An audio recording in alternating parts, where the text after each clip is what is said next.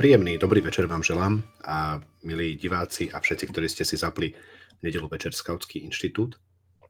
Máme tu druhé pokračovanie diskusí o skautskej službe na slovenskej hranici s Ukrajinou a po druhýkrát sa budeme rozprávať o tom, ako veľmi sa zmenil náš život za posledných 10 dní, ale hlavne ako sa zásadne zmenilo život našich východných susedov, odkedy boli napadnutí Ruskou federáciou pred 10 dňami.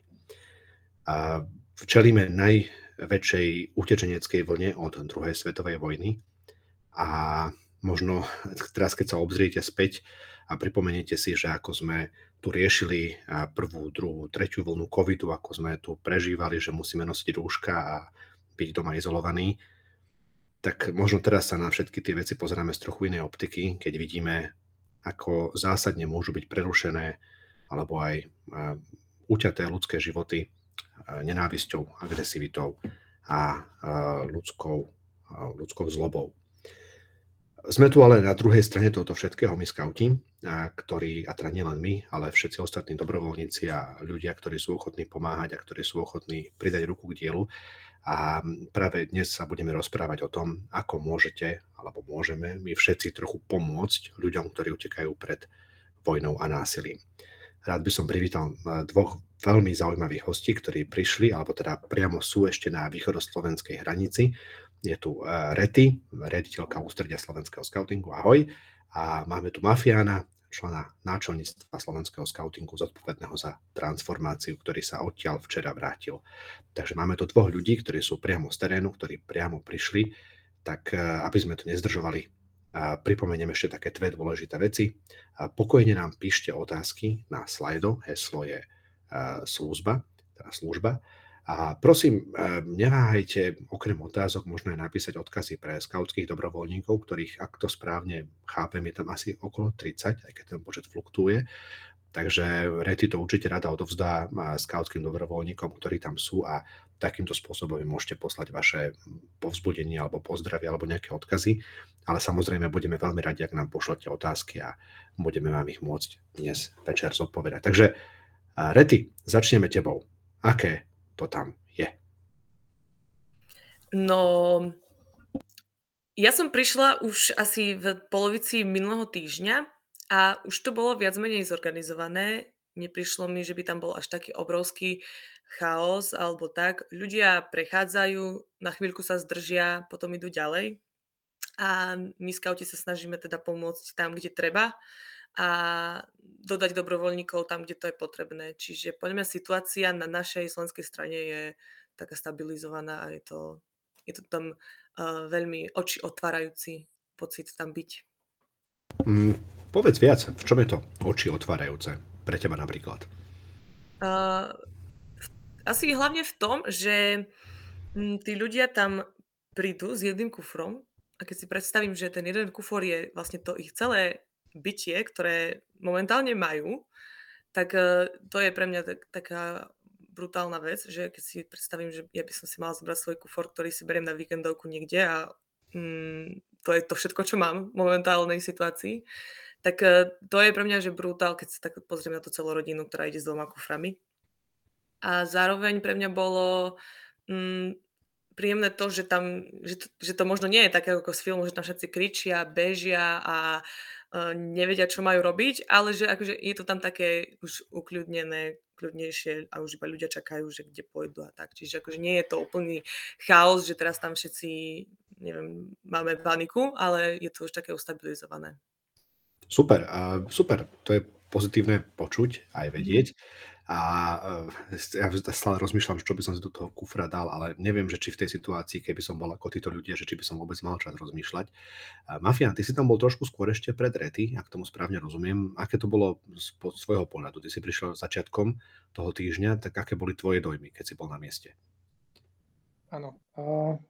Myslím, že sa zhodnem vo veľkom z Réty, že tí ľudia sú pomerne kľudní, pokojní. A je to také, nazval by som to až, že tiché, lebo keď si tak človek vezme, že my sme tá pokojná krajina a tí ľudia, aj čo som sa rozprával s mnohými, čakali napríklad na poľských hraniciach 19 hodín a viacej a nepodarilo sa im prekročiť tú hranicu a museli prejsť na inú hranicu, na tú našu napríklad, a konečne sa dostali už teda do tej krajiny, do inej krajiny, v ktorej nezúri vojna. Takže tam možno by som povedal, že oni sú už, práve by som povedal, že šťastní, že sa im to podarilo. Takže v tomto je to iné, že, a ja som napríklad očakával, že tam bude viac taká možno nervozita, alebo nazvali by som, že hystéria, ale také tie filmové scény, že tam niekde horia ohnie, pokiaľ ľudia kričia, že to sa zase nenaplnilo, našťastie. Jasné, ale napriek tomu vlastne možno to je trochu taká mediálna bublina, že my tu, čo sme zostali doma z rôznych dôvodov, sme tak iba ako keby, musím priznať aspoň teraz za seba, že strašne by som chcel môcť nejako pomôcť a určite tento pocit zdieľajú mnohí iní, že je taká, že človek cíti nejakú takú túžbu pridať ruku k dielu alebo niečo spraviť, okrem toho, že poslať peniaze, ale k tomu sa ešte dostaneme, ale vlastne tak aspoň prostredníctvom vás chce prežívať vlastne tieto veci, keď už nemôže byť priamo pri tom.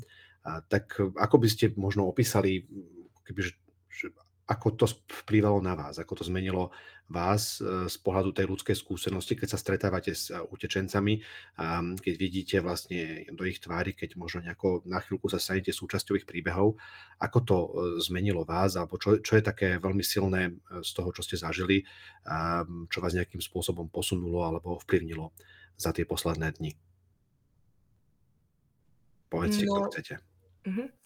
Pre mňa bolo asi taký najväčší alebo najsilnejší pocit to, že som tam prišla ako dobrovoľník, alebo že to, že sme tam prišli ako dobrovoľníci, tak absolútne sme nemali čakať to, že niekto nám teraz bude ďakovať za to, že sme tam prišli, lebo oni sú v 100-krát horšej situácii.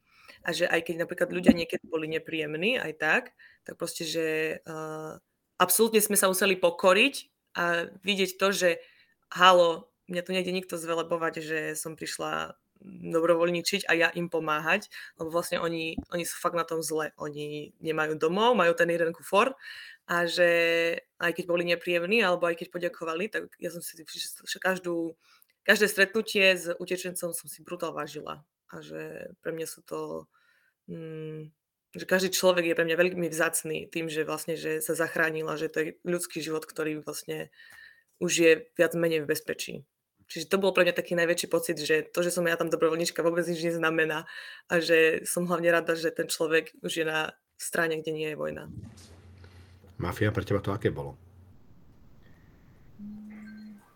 Bolo to náročné, iste, že možno by som povedal v niečom, keď sme sa bavili o tých emóciách, tak aj po tej fyzickej stránke to bolo pre mňa náročné, čo som možno, že nečakal v niečom, pretože my sme tam mali také 12-hodinové šichty, že ja som byl na tej dennej, čo si myslím, že som bol ten šťastnejší, a držím palce tým, ktorí chodili na tie nočné, lebo tam ešte mali k tomu aj tú zimu. A pritom, že bol som tam tých 12 hodín, prišiel som večer tam, kde som prespával a ho som do postele zaspal som, že podstate z toho hovoril svojim známym, že prečítal som si maily a to znamená, že som ani neodpovedal, iba som si ich prečítal a išiel som rovno spať. A to, keď som si predstavoval, že ja som unavený po tom dni na nohách, že tam chodím, tak tí ľudia niekoľko dní nespali, nevedia, kde budú spať, takže to je iné a stále som, no sám si to neviem predstaviť, že by som takto fungoval, že niekoľko, možno že aj dní čakám na hranici, cestujem, neviem, kam pôjdem, že to je náročné, že to treba uznať. Super, ďakujem za tento osobný rozmer, aspoň mňa osobne to veľmi zaujímalo. A poďme sa pozrieť na ten praktický život, že ako to teda vyzerá, že čo konkrétne ste robili, alebo ako konkrétne prikladajú ruku k dielu skautskí dobrovoľníci. Kde vás treba? No, moja úloha bola taká špecifická, tým, že ja som tam nešla ako dobrovoľníčka, ale prišla som ako koordinátorka z ústredia. Tak my sme sa tam zdržiavali iba niekoľko hodín a postupne sme obišli ešte aj druhý tábor v Humennom a vlastne riešime aj ostatné tábory alebo hraničné priechody, kde by sme mohli pomôcť. Čiže pre mňa to nebola taká služba, že teraz 12 hodín som bola na jednom mieste, ale skôr som chodila po tých rôznych miestach a snažila sa našim skautom poskytnúť čo najviac pomoci aj z ústredia, z národnej úrovne a celkovo aj zastabilizovať situáciu a nastaviť to tak, aby to bolo udržateľné, aby sme tam skauti mohli pomáhať dlhodobo. Čiže asi toto bola taká vec, ktorú teda ja som posledné dni riešila tu na východe, na hraniciach.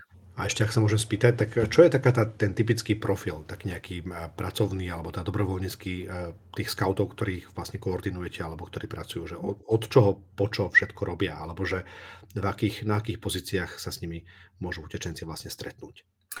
No, skauti, ja keď som tam prišla a Frico bol vlastne taký koordinátor hlavný za skautov. Ja keď som tam prišla, tak Frico ma zoznámil s niekoľkými ľuďmi aj z civilnej obrany a tak ďalej, z iných dobrovoľníckych organizácií.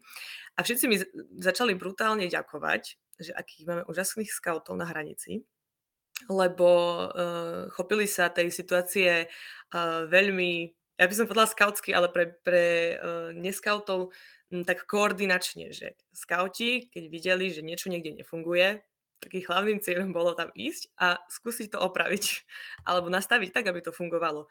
Čiže teraz väčšinou skauti na hranici vo Vyšnom Nemeckom sú takí koordinátori ostatných dobrovoľníkov, ktorí tam prídu z hocikade, tak skauti majú teraz väčšinou takú koordinačnú úlohu a starajú sa o stav mestečka stanového, čiže aby boli všetky stany upratané, aby tam bolo všetko, čo potrebujú. Starajú sa o výdaj stravy a dodávajú tam dobrovoľníkov, ak treba. Starajú sa o dopravu, čiže ľudia, ktorí čakali v stanovom mestečku a už prišiel ich autobus, tak skauti ich prevedú cez to. Zároveň dodávajú dobrovoľníkov aj do takého prvého kontaktu, že keď utečenec prejde cez ten colný priestor do mestečka, tak vlastne oni tak koordinujú, že či teda potrebuje pomoc, pýtajú sa, že či potrebuje pomoc, alebo že či čaká na autobus a o koľko ide autobus, ukážu mu, čo všetko ako funguje a tak. Čiže skauti teraz pokrývajú tak viacero úloh, ale tým, že my sme prišli taký viac zorganizovanejší a dobehli sme aj s vysielačkami aj tak tým pádom teraz my koordinujeme tak všetkých dobrovoľníkov, ktorí prichádzajú na hranice. Len tak, že chcú pomôcť, takže my im už rozdávame úlohy, lebo vlastne my už sme tam dlhšie od začiatku a neprídeme na jeden deň, ale viacerí tam boli na celý týždeň, tak tým pádom už my vieme, že čo ako funguje a už rozdávame úlohy ďalej takým ľuďom, ktorí prídu iba na jeden deň napríklad. Jasné. To znie, že teda skúsenosť s riadením táborov a plus vysielačky z nás robia rodených lídrov pre iné dobrovoľnícke týmy alebo dobrovoľnícke komunity. Mafián, aké to bolo pre teba? Čo si robil ty a vlastne na akých všetkých možných postoch si za tých 7 alebo 6 dní, čo si tam bol, sa vystriedal? To budem teda Réty, že v prvý deň som pomáhal nazvali som tom prvom kontakte, že keď prichádzajú ľudia, tak sme ich usmerňovali, že podľa toho, čo potrebovali, či potrebovali ísť na autobus, alebo boli hladní, alebo si potrebovali len chvíľku sadnúť a počkať na svoj odvoz. A taktiež som ešte bol pri tých autobusoch, že keď prišiel autobus, tak mi zisťovali, že kam ide, že Košice, Michalovce, prípadne prišiel niekedy aj niekam inám ten autobus a pomáhali sme tým ľuďom že nastúpiť, že vysvetlili sme im, že keď pôjde do tých Košíc, tam môžu prestúpiť na vlakovej stanici, na vlak do Bratislavy a potom už hocikam. No ale že väčšinu práce, čo som tam bol, manažérom červených stanov, bola oficiálny názov mojej práce, hej. A to znamenalo, že hasiči tam mali postavené také stany červené, ktoré boli vykurované a tam boli lôžka, často boli vyrobené tie lôžka iba z nejakých dek alebo prikrývok, ktoré boli iba špeciálne pre ženy a deti. Že mali sme tak rozdelené, že tieto stany boli pre ženy a deti a boli tam aj ďalšie stany, ktoré boli prípadne pre zmiešané, alebo však aj muži tam prekračovali tie hranice, ale tieto konkrétne sme mali takto rozdelené. A to manažovanie znamenalo to, že hlavne ráno sme ich vyhádzovali od nejaké odpadky, ak tam zostali, lebo niekedy tam predsa zostali nejaké obaly alebo nejaké keksíky. Pouzametovali sme to, poupratali a taktiež akoby nazvali to, že ustlali tie miesta, lebo keď človek odchádza od toho miesta, tak asi posledná vec, ktorá mu napadá, je to, že si ešte má ustlatú deku, na ktorú prišiel. Ale zase treba myslieť na to, že keď prídete do nejakého stanu a uvidíte miesto, kam si máte sadnúť, že je také pokrkvané, aj tam ešte rozložené sú tam nejaké farbičky, ktoré si tam niekto nechal, tak si dokonca môžete myslieť, že tam ešte niekto stále je. Ale to už sa väčšinou nedialo, že tí ľudia si tam zabudli alebo nemysleli práve na to, že ešte tie farbičky tam sú, keď tam boli teda tie deti.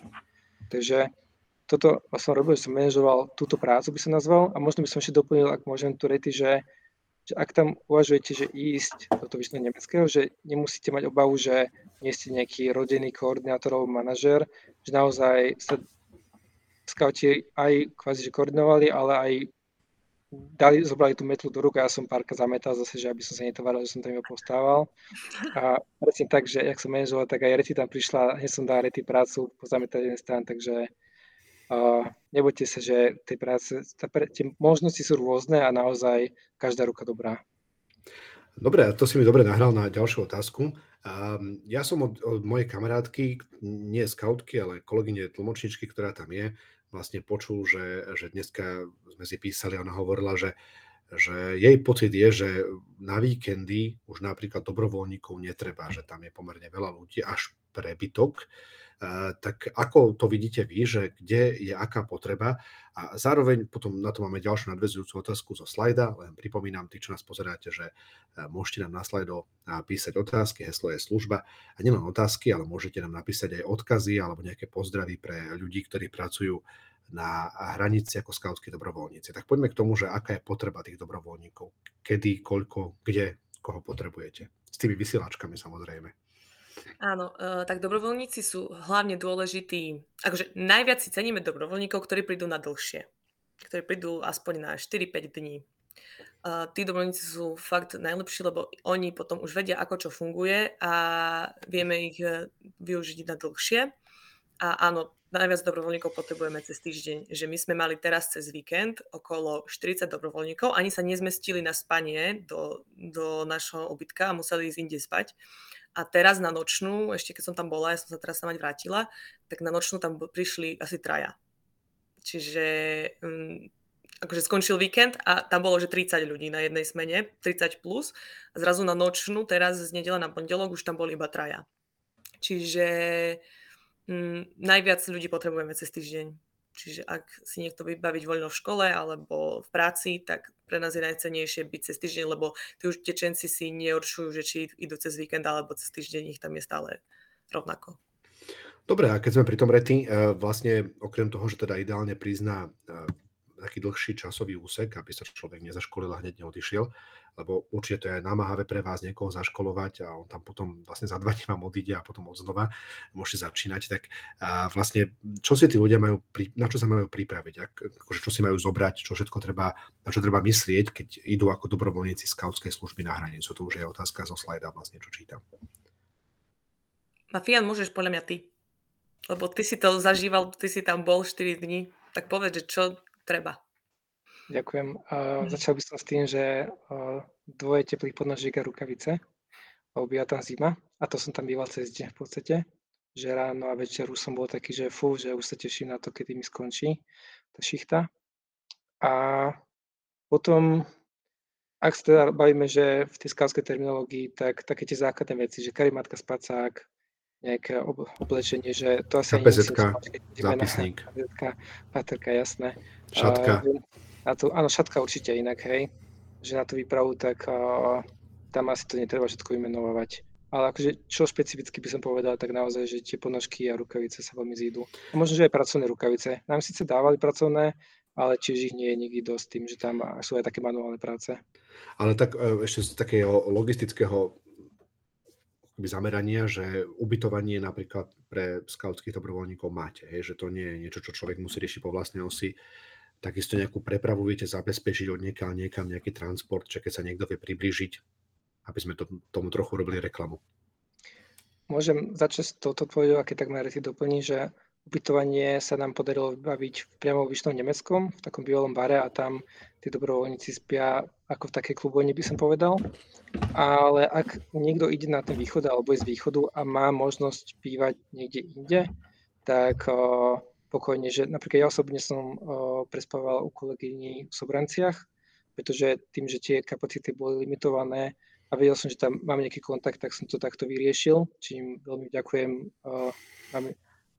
kolegyninej mame, stará sa o mňa ako vlastného a vďaka tomu som mohol aj uvoľniť to jedno miesto, ktoré, ako mi vraveli aj ostatní skauti, že keď sa tam spalo, tak niekedy tam bola hlava na hlave. Že pokiaľ o niekoho poznáte alebo niekde viete hlavu zložiť, tak môžete to pokojne využiť.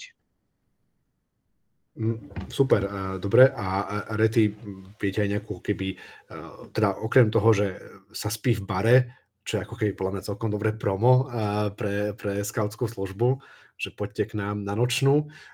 Tak čo ešte viete ako keby zabezpečiť, alebo ako viete pomôcť ľuďom, ktorí prídu dobrovoľne šiť v iných častí Slovenska?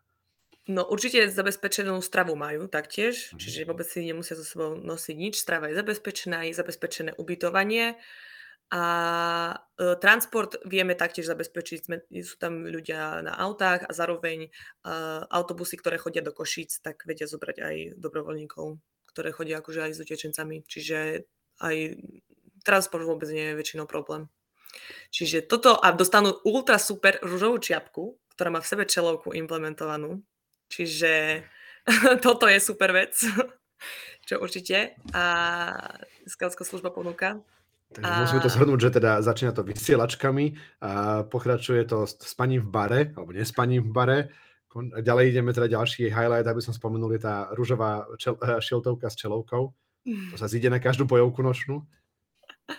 Áno, áno. Čiže to sú asi také základné veci a stravovanie tam je all inclusive, lebo je tam strašne veľa jedla, ktoré treba zjesť čo najskôr, aby sa nepokazilo. Takže všetci podvyživení skauti, dobrovoľníci, tak toto je možnosť, ako pomôcť a zároveň zjesť jedlo.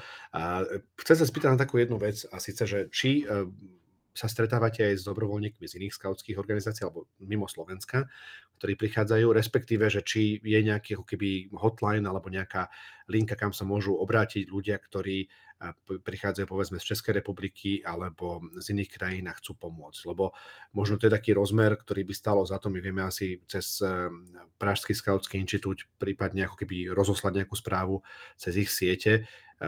Tak ak existuje nejaký takýto hotline, tak sem s ním alebo prípadne na tým pouvažujte a môžeme vlastne prenavikovať aj dobrovoľníkov z iných krajín skautských, ktorí chcú pomôcť. No, s českými skautami sme už rozbehli komunikáciu. A českí skauti sa môžu pridať do skautskej služby, určite. A tam sme dali podmienku, aby prišli fakt minimálne na tých 5 dní, aby to malo zmysel. A s inými skautskými organizáciami, teda z iných krajín, zatiaľ nespolupracujeme a uvidíme, že ako to bude, ale zatiaľ nie. Keď sme pri tom spolupráci, tak iba ešte využijem túto otázku na ďalšiu slajdovú, ktorá nám prišla a síce, že sa tu máme tú otázku ohľadom toho, že s akými ďalšími organizáciami spolupracujete alebo že kto sú takí partneri vlastne slovenského skautingu, skautskej služby na tej východnej hranici, s kým vlastne najviac alebo najintenzívnejšie pracujete a kto sú takí naši parťáci? Áno, no priamo na mieste je niekoľko organizácií. A my hlavne spolupracujeme, alebo nie je to asi spolupráca, ale my vlastne tým, že sme tam začali prijímať všetkých dobrovoľníkov, tak posielame všetkým organizáciám dobrovoľníkov, ako potrebujú, podľa toho, čo kto potrebuje. Ale sú tam organizácie ako Červený kríž, Malteská pomoc, Marena, neviem ešte. Človek v ohrození asi, nie? Človek v ohrození tam je. K tomu, že Ukrajine tam tiež posielali ľudí, ale tých potom koordinujeme my. Čiže vy vlastne máte, ak to správne rozumiem, ako keby je na starosti takúto koordináciu tých nezradených, keby nepriradených dobrovoľníkov, ktorí sa nahlásili do rôznych formulárov a vlastne chcú prísť. Áno, áno. A niektorí dobrovoľníci prídu iba tak, že prídu na hranicu a že chcú pomôcť. Veľmi sa ma dotýkalo aj, že posledné dni tam prichádzali už aj ukrajinskí obyvateľia, že chceli byť dobrovoľníci a pomáhať svojim vlastným. Takže to bolo pre mňa tiež taký super moment, že vlastne prichádzali mladé dievčatá, ktoré prišli pomôcť, aby boli vlastne na tom prvom kontakte a vysvetľovali svojim vlastným, že kde, ako to funguje a tak. Čiže aj takíto ľudia prichádzali a to bol pre mňa veľmi silný moment, keď Ukrajinci sami prišli ako dobrovoľníci. A ešte jedna taká otázka ohľadom takej logistiky. Máme tu tiež otázku na slajde, že všade počuť len o Vyšnom Nemeckom. Znamená to, že v Ubli nie je taká potreba dobrovoľníkov. Ako to je vlastne s rozvrhovaním tých dobrovoľníckých kapacít medzi tie tri hraničné prechody? Ako správne chápem, máme tri. Takže vlastne, či sa to rieši na mieste, alebo je to taká skôr živelné, že kto kam príde, tam pracuje, alebo kde treba možno viac pomôcť. No, Vyšné Nemecké je najväčší hraničný príchod, preto tam sa aj kumuluje najviac dobrovoľníkov. On sa ešte aj trošku zväčšuje postupne, čiže tam potrebujeme najviac, ale skauti, keď sa ptáte do skautskej služby, môžu ísť aj do Ubly, lebo tam je Človek v ohrození a s nimi spolupracujeme, čiže my tam vieme posielať skautských dobrovoľníkov. A ten tretí hraničný priechod je asi úplne najmenší, čiže tam sme ešte dobrovoľníkov zatiaľ neposielali. Ten je len pre peších, pokiaľ viem, že to je len pre peší styk. Áno. A ešte taká posledná téma z týchto otázok, ktoré tu mám, na takú otázku logistiky. A síce je, že či sa koordinuje nejako rozloženie ľudí na jednotlivé dni, že či možno viete anticipovať, že ktoré dni bude väčší dopyt, respektíve či je aj nejaká snaha vlastne zabezpečiť to, aby neprišli všetci na nejaké vymedzené dni a potom nebudú pokryté tie ostatné, tak ako manažujete, respektíve ako si ľudia môžu zistiť, že kedy napríklad je treba prísť pomôcť, ktoré dni? No, človek, keď sa prihlási do skautskej služby, tak my posielame informačný mail, že ak chce ísť teda do Vyšného Nemeckého, dajme tomu, alebo väčšinou posielame mail, kde sú vypísané všetky služby, o ktorých sa môže zapojiť. A keď sa teda chce zapojiť napríklad do toho Vyšného Nemeckého, tak keď ti nám potvrdí, že áno, chcem prísť na niektoré dni, tak my mu posielame našu tabuľku, kde si zapisuje smeny. Čiže on si už potom vie rozvrhnúť, že na ktorú smenu sa chce zapísať a aj vlastne tam vidno, že ako sú jednotlivé dni zaplnené. Čiže on vlastne aj v tabuľke vidí, že tam sú len 3, tam sú len 4, takže podľa toho sa vie pozapisovať na 12-hodinové smeny človek. Super, super. Takže vlastne ľudia majú od začiatku prehľad, že kedy sa dá. Okay. Vieš takto vlastne aj dopredu možno nejak odhadnúť, že ak môžeme nejakým ľuďom povedať, že keď sa pozrieš na tú tabuľku alebo tak, že ktoré dni v najbližších nejakých dňoch, týždňoch sú nejaké kritické, že keď potrebujete pomoc, aby sme to možno rovno spropagovali a povedali, že toto sú nejaké dni, keď váhaš, tak poď na tieto dni, lebo ťa potrebujeme. No, utorok, streda a štvrtok sú napríklad, že na nočnej žiadni ľudia, čiže budeme intenzívne hľadať. Akože väčšina dobrovoľníkov sa prihlasuje 1-2 dní dopredu. Čiže napríklad na pondelok máme 12 ľudí na dennú a 8 ľudí na nočnú. A potom ešte 7 ľudí na dennú v utorok, aj na stredu, ale na nočnú tam nie sú zatiaľ zapísaní žiadni. Čiže vlastne do konca týždňa my tiež vlastne nemáme ešte pokrytých dobrovoľníkov a budeme ich určite intenzívne zháňať. Super, takže to je výzva pre tých z nás. Vidím, že nás práve pozerá 43 ľudí, takže ak váhate alebo poznáte niekoho, alebo viete o niekom, kto rozmýšľa nad tým, tak je tu potreba už vlastne priamo tento týždeň od utorka do štvrtka. Je dopyt po ľuďoch na východnej hranici, aby pomohli v rámci skautskej služby pri navigácii, pri usmerňovaní, pri podpore utečencov, ktorí prichádzajú z Ukrajiny. Tento prúd určite nebude klesať. Podľa toho, ako sledujeme všetci správy, tak vidíme, že vlastne ruské sily sa stále viac zameriavajú na obytné zóny, takže evidentne vlastne to nie je rozhodne otázka najbližších ani dní, možno ani týždňov.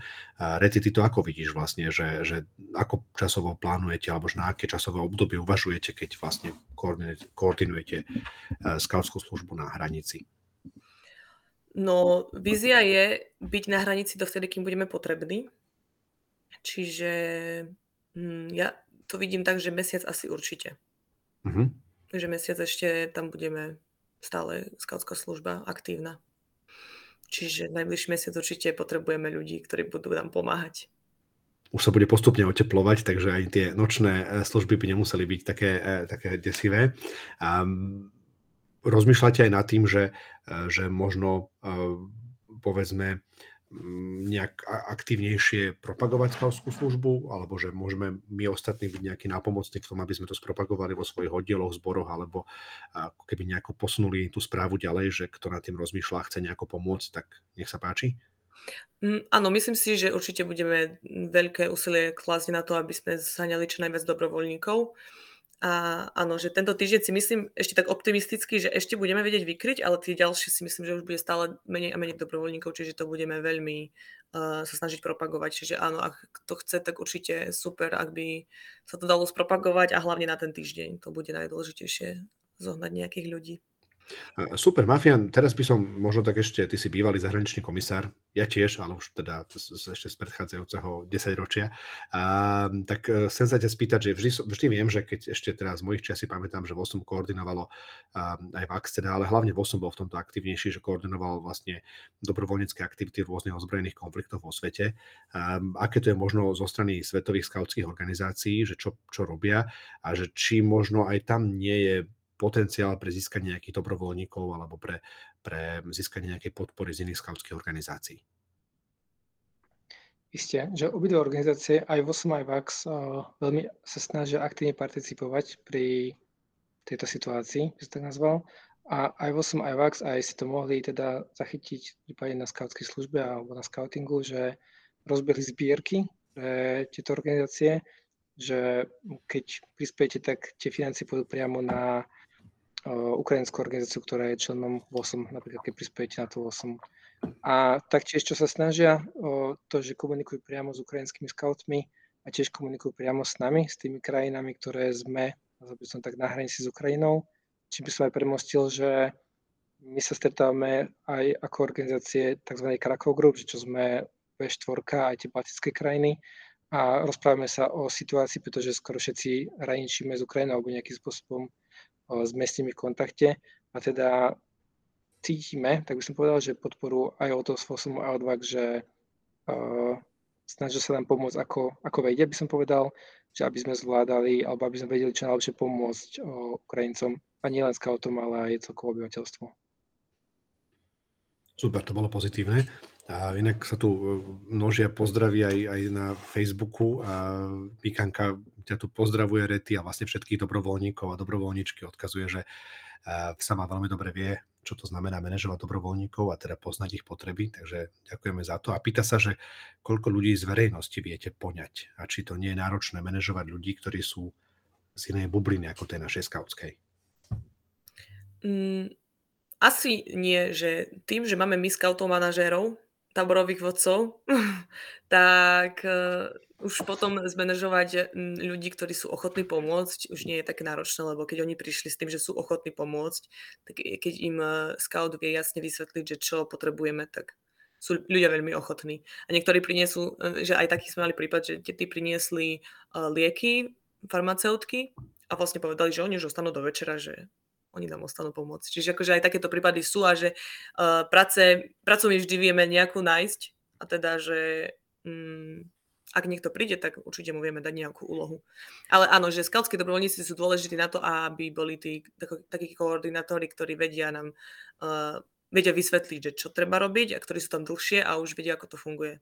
Lebo ak by sme nemali našich skautov alebo takých ľudí, ktorí prídu cez skautskú službu, ale sú s nami dlhšie, tak by to bolo veľmi náročné. Mhm.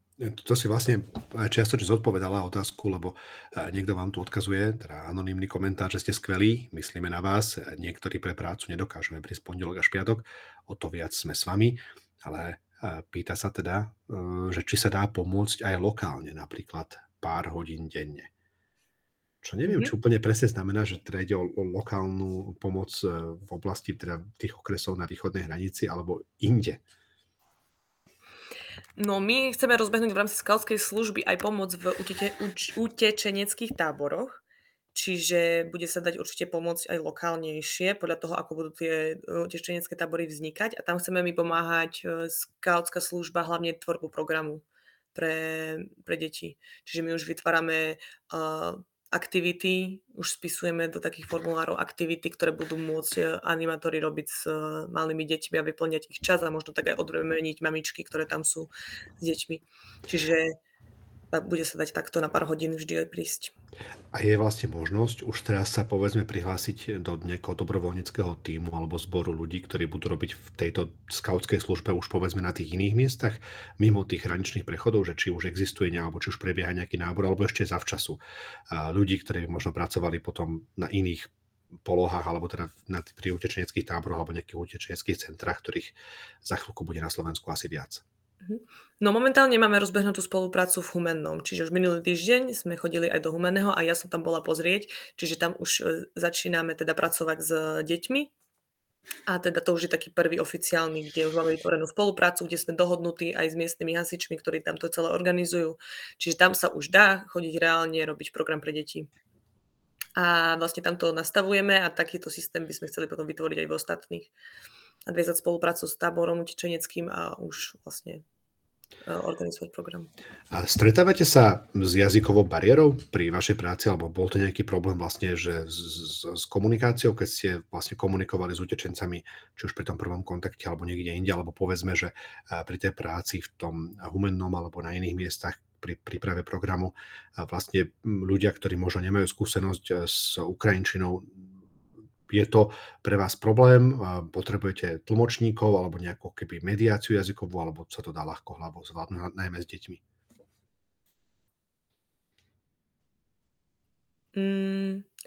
S deťmi bolo super to, že my sme si tak postupne možno ten vzťah vytvárali, že na začiatku sme si len kopali loptu a potom už tie deti postupne k nám išli. A určite tam je jazyková bariéra. Ukrajinčina je trošku podobná slovenčine, ale veľmi trošku. Takže jazyková bariéra tam jednoznačne je, ale s deťmi sa to celkom dá, že už keď akože to dieťa vám verí, tak už nás deti učili ich slova. Že priniesli sme knihu a oni nám ukazovali a učili nás ich slova. Čiže ono sa to rukami, nohami určite dá s tými deťmi zahrať si hru a presne aj takéto aktivity pripravujeme. A taktiež pripravujeme aj videá, vlastne tie už aj sú, videá pre dobrovoľníkov, kde sú také základné frázy a základné slová, ktoré by sa mohli teda naučiť, keď tam pôjdu a aby to bolo možno také bližšie k tým deťom. Super. A Mafián, pre teba to bolo aké vlastne byť tam na tom prvom kontakte a vlastne komunikovať s ľuďmi? Možno by som dal na začiatok, že pokiaľ tam je niekto s nami, kto vie po ukrajinsky, tak to bolo veľmi, veľmi napomocné. A na druhú stranu, že dá sa to zvládnuť. Že či už dá sa komunikovať v angličtine s niektorými tými ľuďmi, síce väčšinou takou jednoduchou angličtinou, prípadne s tými študentmi, ktorí sú tiež takí medializovaní možno, tak tí vedia všetci dobre po anglicky, keďže študujú v angličtine.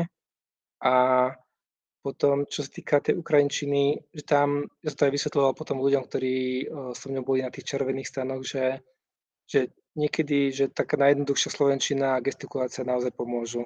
Že keď prišiel nejaký človek k našim tým stanom, tak moja otázka bola, čakáte autobus a to bolo pochopiteľné a oni zase čakajú mašinu, tak to zase som rozumel, že čakajú na auto a že nepotrebujem im zabezpečovať autobus alebo nemusíme oznamovať, keď príde autobus do Košíc alebo do Bratislavy.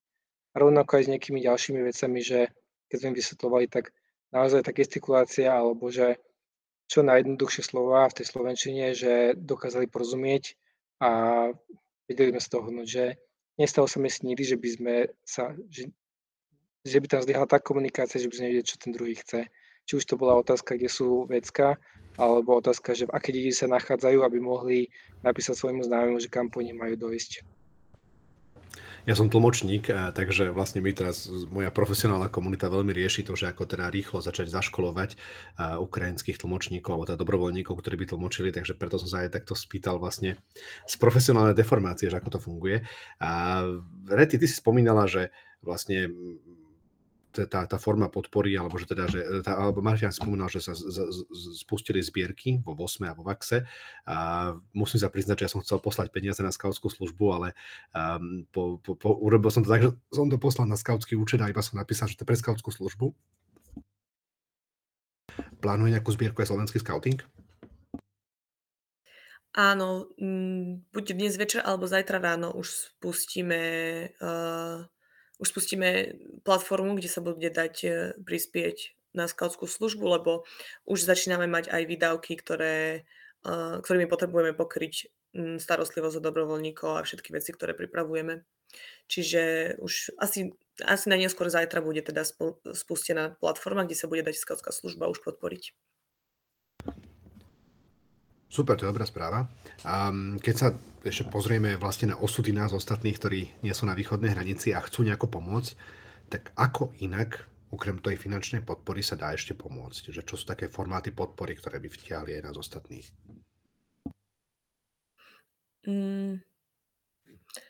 Asi možno v posledné dni sme teda potrebovali aj nejaký materiál A to sme teda dali vedieť takým našim interným podporovateľom, ktorým sme vedeli. Čiže niektorý, nejaký taký špecifický materiál, ako napríklad, že notebooky alebo smartfóny, ktoré potrebujeme na administratívu priamo na hranici. Tak takéto maličkosti materiálové. A možno môžu pomáhať ľudia tak, to sme hovorili aj vlastne asi minulý týždeň, že doma budú hovoriť o situácii. A že budú aj možno vo svojich oddieloch, hlavne skauti, hovoriť o tejto téme s mladými a venovať sa im, lebo to je veľmi dôležité, aby sme nezabudli na našich skautov. To má asi viacero úrovní, hej, táto diskusia, že nielen otázka pomoci a podpory utečencov teraz.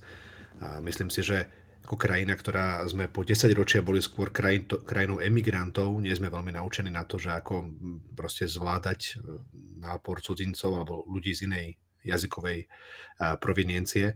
Pozeral som sa teraz na nejaké tabulky a vlastne najväčšia migračná vlna, ktorú Slovensko zažilo, bolo v 90. rokoch počas juhoslovanskej vojny občianskej a to bolo niekde v 10 000. Čiže už teraz sme dávno prekročili vlastne tie čísla, ktoré sme mali z toho obdobia a je zrejmé, že už asi všetko naznačuje tomu, že tento konflikt tak skoro neskončí a že vlastne títo ľudia, ktorí nemajú kam inam utiec a zostanú tu s nami žiť, a my budeme musieť si tiež nájsť spôsob, ako vlastne ich prijať, ako s nimi žiť a ako možno urobiť to, čo iné západné krajiny už museli vlastne sa naučiť veľmi dávno, nás to čaká tak trošku neskôr. Takže možno aj v tomto ten rozmer skautskej výchovy k nejakej praktickému multikulturalizmu bude veľmi dôležitý. A plánujete možno niečo podporovať alebo vyvíjať nejaké aktivity v tomto smere, ako keby v programovej rovine?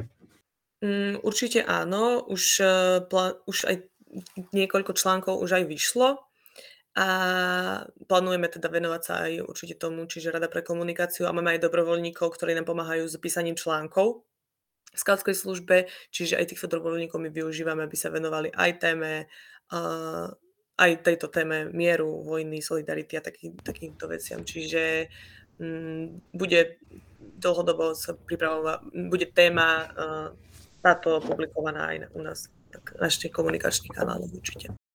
Koniec koncov skauting bol vlastne práve založený v snahe riešiť takéto problémy a predchádzať vojnám, takže budeme môcť ukázať to najlepšie, čo v nás je. Dobre. A myslím, že sme zodpovedali všetky otázky a nechcem zdržiavať už večerný bar vo Vyšnom Nemeckom. Chcem vám veľmi pekne poďakovať za váš čas. Chcem poďakovať asi v mene nás všetkých, ktorí nemohli prísť pomôcť osobne, za prácu dobrovoľníkov, ktorí prísť mohli a dokázali pomôcť. Takže ďakujem veľmi pekne za vašu prácu, za vaše úsilie. A som strašne rád, že tam ste. Som strašne rád, že skauting robí to, čo má vo svojej DNA, čo robí najlepšie. A som hrozne hrdý, že môžem byť súčasťou tejto organizácie. Takže ďakujem vám za vašu prácu, ďakujem za vašu aktivitu a myslím, že v mene nás ostatných vám držím palce a snáď to nebude musieť byť tak dlho tá podpora, o ktorej teraz hovoríme. Takže pekný večer vám všetkým, pekný večer aj vám, čo nás sledujete. Sledujte Skautský inštitút, možno sa pridajte, followujte našu stránku na Facebooku alebo si čítajte náš newsletter a sledujte ďalšie vysielania, ktoré budú nielen o situácii na východnej hranici o skautskej službe, ale plánujeme mnoho ďalších veľmi zaujímavých podcastov a rozhovorov, ktoré budú určite vo väčšej alebo menšej miere práve nadväzovať na to, o čom sme hovorili dnes. A budeme hľadať spôsoby a cesty, ako my skauti môžeme robiť tento svet trošku lepším. Takže ďakujem pekne a pekný večer všetkým. Pekný večer. Pekný večer.